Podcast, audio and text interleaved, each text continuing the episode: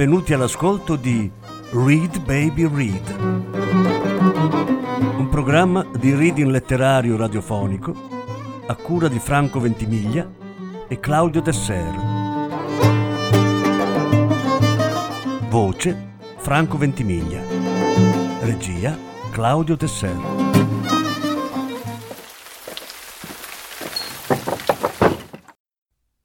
Francesco Recami Ottobre in giallo a Milano. Dalla raccolta Un anno in giallo di Sellerio Editore. Lettura in più parti. Prima parte.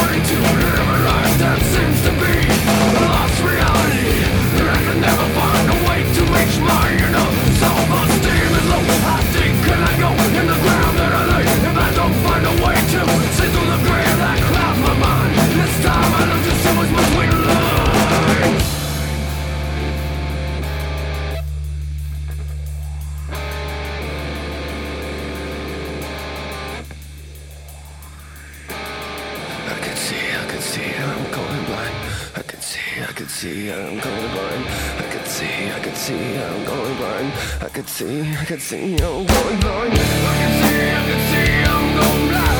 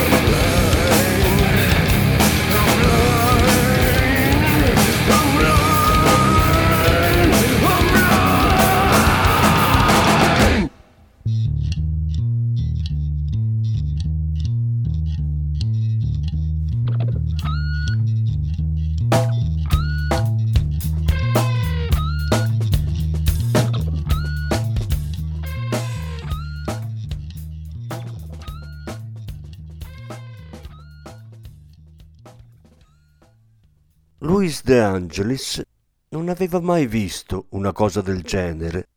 Il cielo era giallo a Milano, ma non giallo per modo di dire, come quando c'è aria da neve e sul cielo si riflettono le luci dei lampioni che colorano le nuvole di un ocra giallo. Fra l'altro a ottobre a Milano non nevica. Era proprio giallo carico e stava piovigginando. Il sole era al tramonto, passava sotto la coltre delle nubi, illuminandole dal basso. Poi ci pensava lo strato di umidità e di pioggia che stava a metà a diffondere la luminosità, carico di pulviscolo che chissà da dove veniva, forse dal deserto del Sahara. Sembrava che fosse scoppiata la bomba nucleare. Almeno così nei film colorano il cielo post-atomico. E per essere ottobre, e piovoso, faceva un gran caldo. L'atmosfera era proprio irreale. Ma l'aggettivo irreale non era fra quelli di uso comune, almeno per il De Angelis. Questi rientrò in casa e proprio in quel momento squillò il telefono. Il Luis se lo immaginava, la solita pubblicità, le solite proposte delle forniture di telefono, luce e gas. Ti bombardano di chiamate e sempre attorno all'ora dei pasti. Che rompiscatole, che stronzi!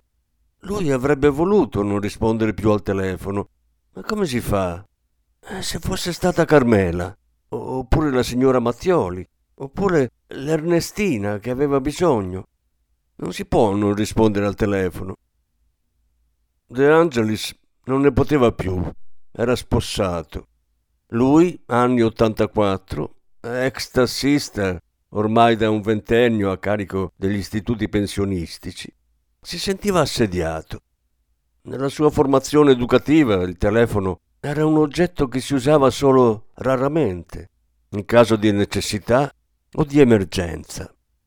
Adesso era sottoposto a un bombardamento di telefonate e lui era certo che nel 99% dei casi volessero truffarlo. Lo chiamavano continuamente per offrirgli servizi di più tipi dal contratto onnicomprensivo dei servizi telefonici a un risparmio netto sui consumi di gas, a tariffe ultravantaggiose per la fornitura di corrente elettrica.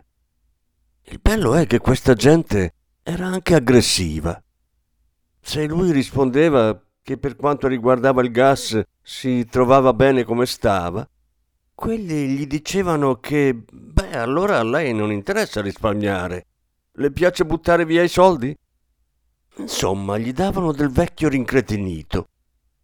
Si decise a rispondere. Come volevasi dimostrare. Aveva vinto un viaggio e un soggiorno in un prestigioso hotel della Calabria. Fortunatissimo.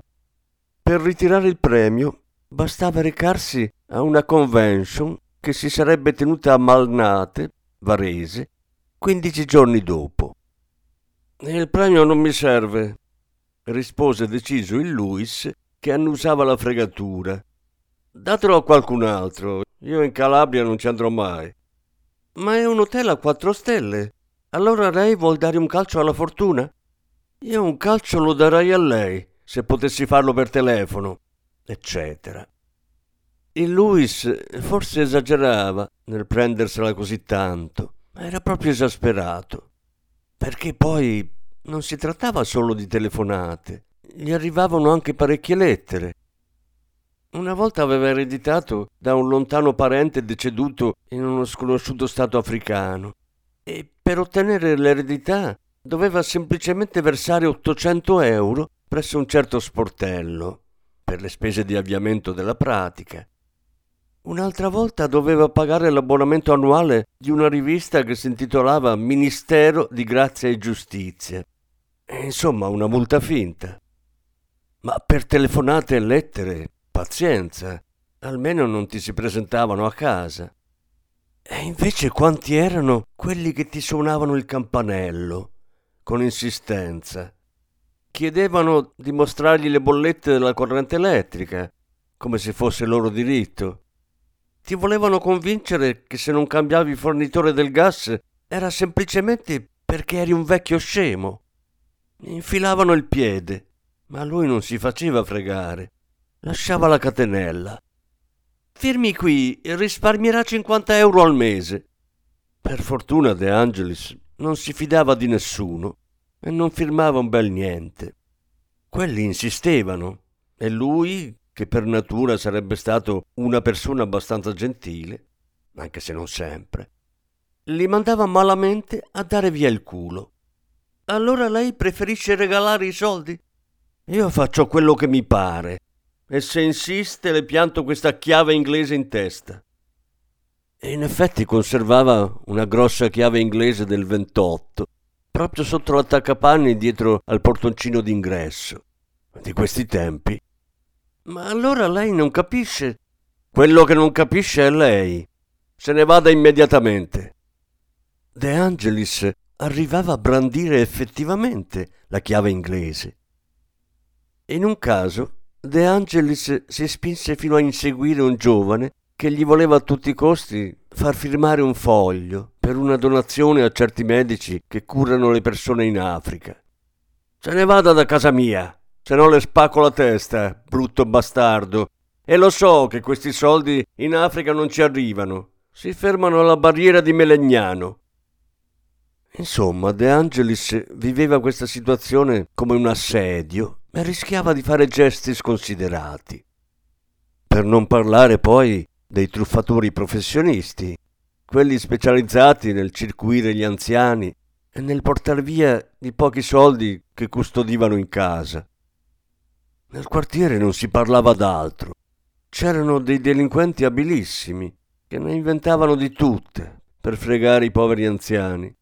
Un ottuagenario che vive da solo era la vittima designata. Il Louis, che anziano lo era a sufficienza, riteneva di essere ancora abbastanza sveglio per non farsi fregare. Ma se quelli lo ipnotizzavano, aveva sentito dire che c'era una banda che utilizzava delle parole speciali per ipnotizzarti. Una di queste era Toblerone. Sembra che la parola Toblerone abbia un effetto particolare. E tu dopo fai tutto quello che ti dicono di fare. Per esempio consegnare i soldi. Questi qui ti aspettano mentre vai all'ufficio postale a ritirare la pensione e poi ti fanno svuotare il conto. E tu quando ti svegli sei in bolletta e loro spariti. Oppure fanno il solito giochetto. Ti telefona uno che si presenta come un avvocato ti dice che un tuo parente, un figlio, un nipote, qualcuno di cui evidentemente sa il nome e al quale tu magari sei affezionato, è finito nei guai. E allora c'è bisogno immediatamente di una certa cifra per pagare la cauzione o roba del genere. Qualche giorno prima ci avevano provato con Luis, proprio così. Lo aveva chiamato un sedicente avvocato questo sapeva il suo nome, quello di sua sorella Ernestina, nonché quello del nipote Daniel, un giovane un po' scapestrato e per il momento disoccupato. C'è da dire che probabilmente il sedicente avvocato, o il truffatore che dir si voglia, aveva sbagliato obiettivo. La risposta del De Angelis fu perentoria. Se mio nipote Daniel è finito al blindo, non sono altro che contento. Spero che ci rimanga il più a lungo possibile. Glielo dica da parte mia. Col cazzo che vi do i soldi per la cauzione. Quel delinquente. E non mi meraviglierei che c'è proprio lui dietro questa telefonata. È lì con lei? Probabilmente al sedicente avvocato non era mai capitato di suscitare una reazione simile. Sì, magari qualche vecchietto ben informato lo avrebbe insultato, avrebbe minacciato di chiamare la polizia. Ma di augurarsi che l'amato nipote restasse in galera, questa poi. Comunque aveva riattaccato.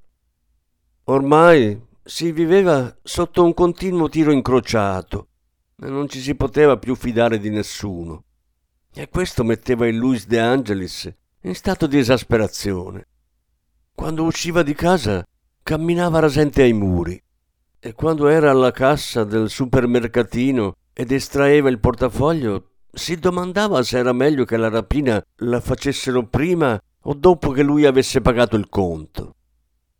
Per questo, in quel momento, con quel cielo giallo che non faceva presagire niente di buono, trasalì quando gli suonarono il campanello.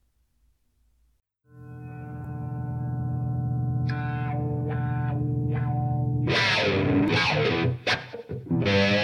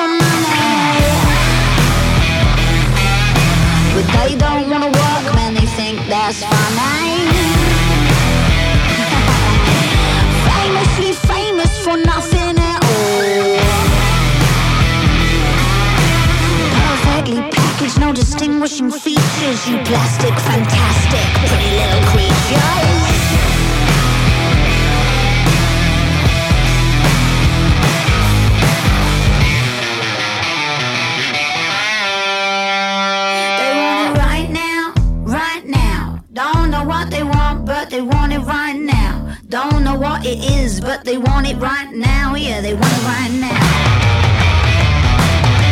I want it right now, right now. Don't know what I want, but I want it right now. Don't know what it is, but I want it right now. Yeah, I want it right now.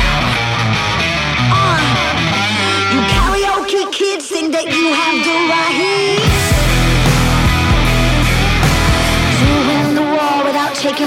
the fight. Little boy lazy, the masters. Man, I'm so sorry a mansion can crash into the floor, but with no foundations was never gonna weather the storm.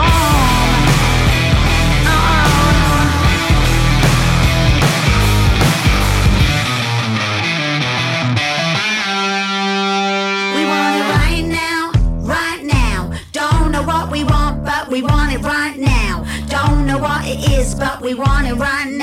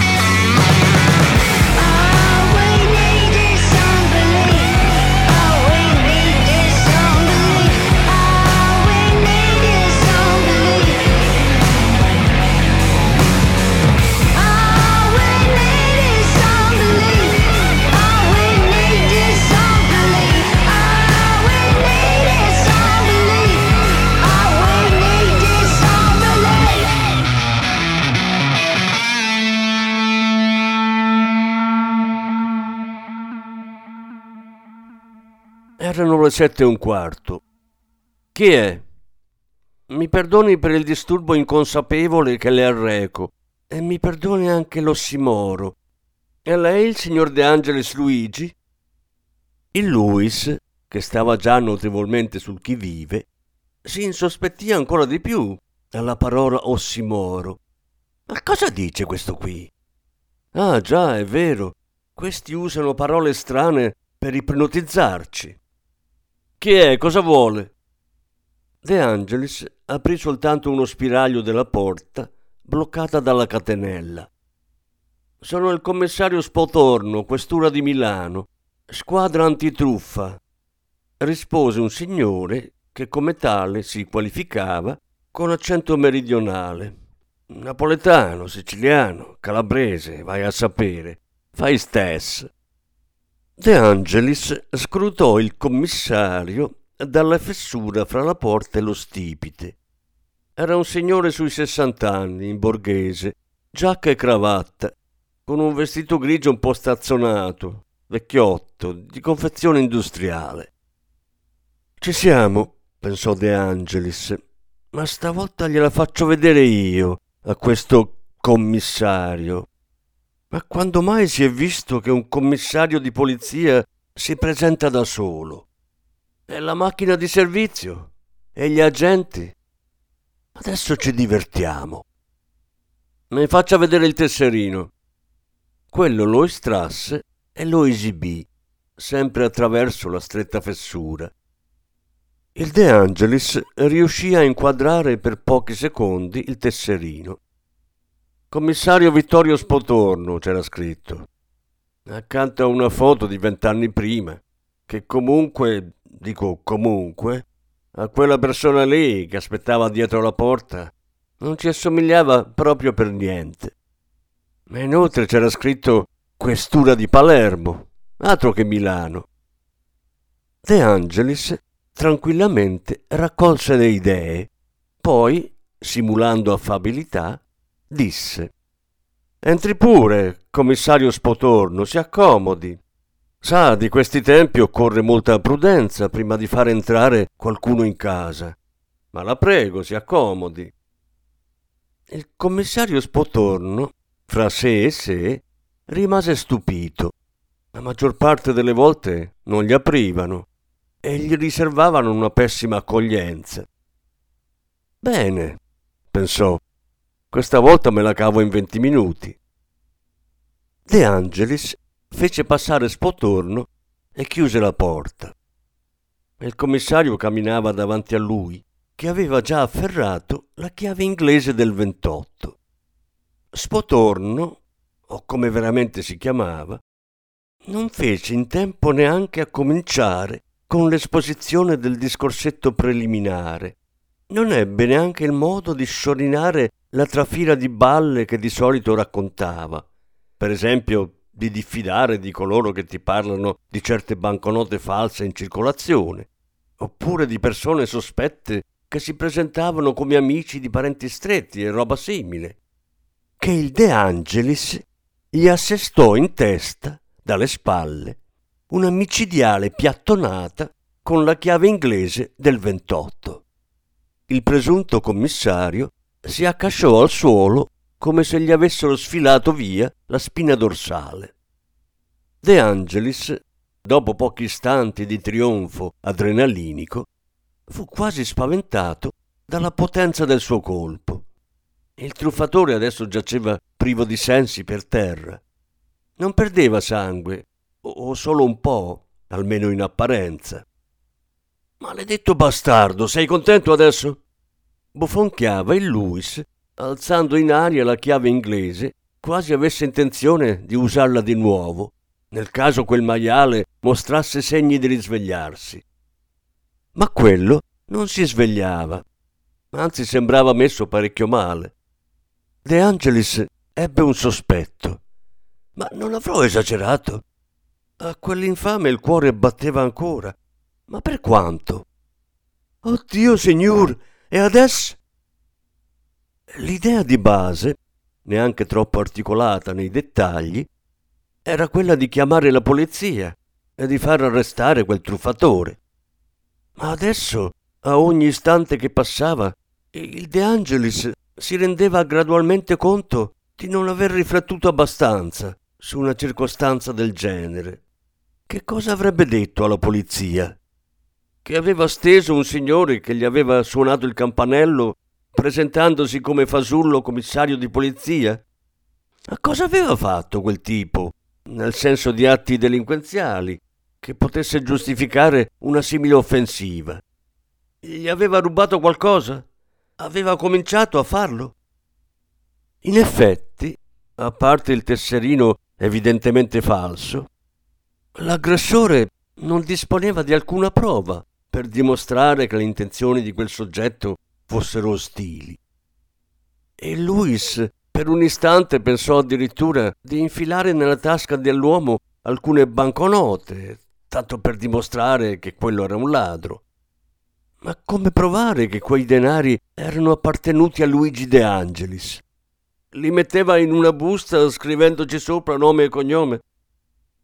L'ottuagenario passò in brevissimo tempo dall'esaltazione di essersi fatto giustizia da solo allo smarrimento, alla confusione, al terrore. Oddio, e adesso cosa faccio? Va a finire che quello che si trova nei guai sono io, diceva a se stesso. Legò sommariamente le braccia e le gambe del commissario e dunque uscì sul ballatoio in cerca di ispirazione e di aiuto. Per il momento aveva messo da parte l'ipotesi di chiamare la polizia, ma adesso a chi rivolgersi? In un passato neanche troppo lontano avrebbe immediatamente chiesto aiuto all'Amedeo Consonni, che di crimini e di polizia se ne intendeva. Ma adesso che il Consonni non c'era più, come fare? Fra l'altro il Consonni era sempre stato a suo modo un legalista. Avrebbe senz'altro chiamato la polizia, fiducioso che la verità sarebbe emersa comunque. Ma qual era la verità? L'unico fatto certo era che il De Angelis aveva spaccato la testa a uno sconosciuto, senza motivo apparente che lo costringesse a farlo.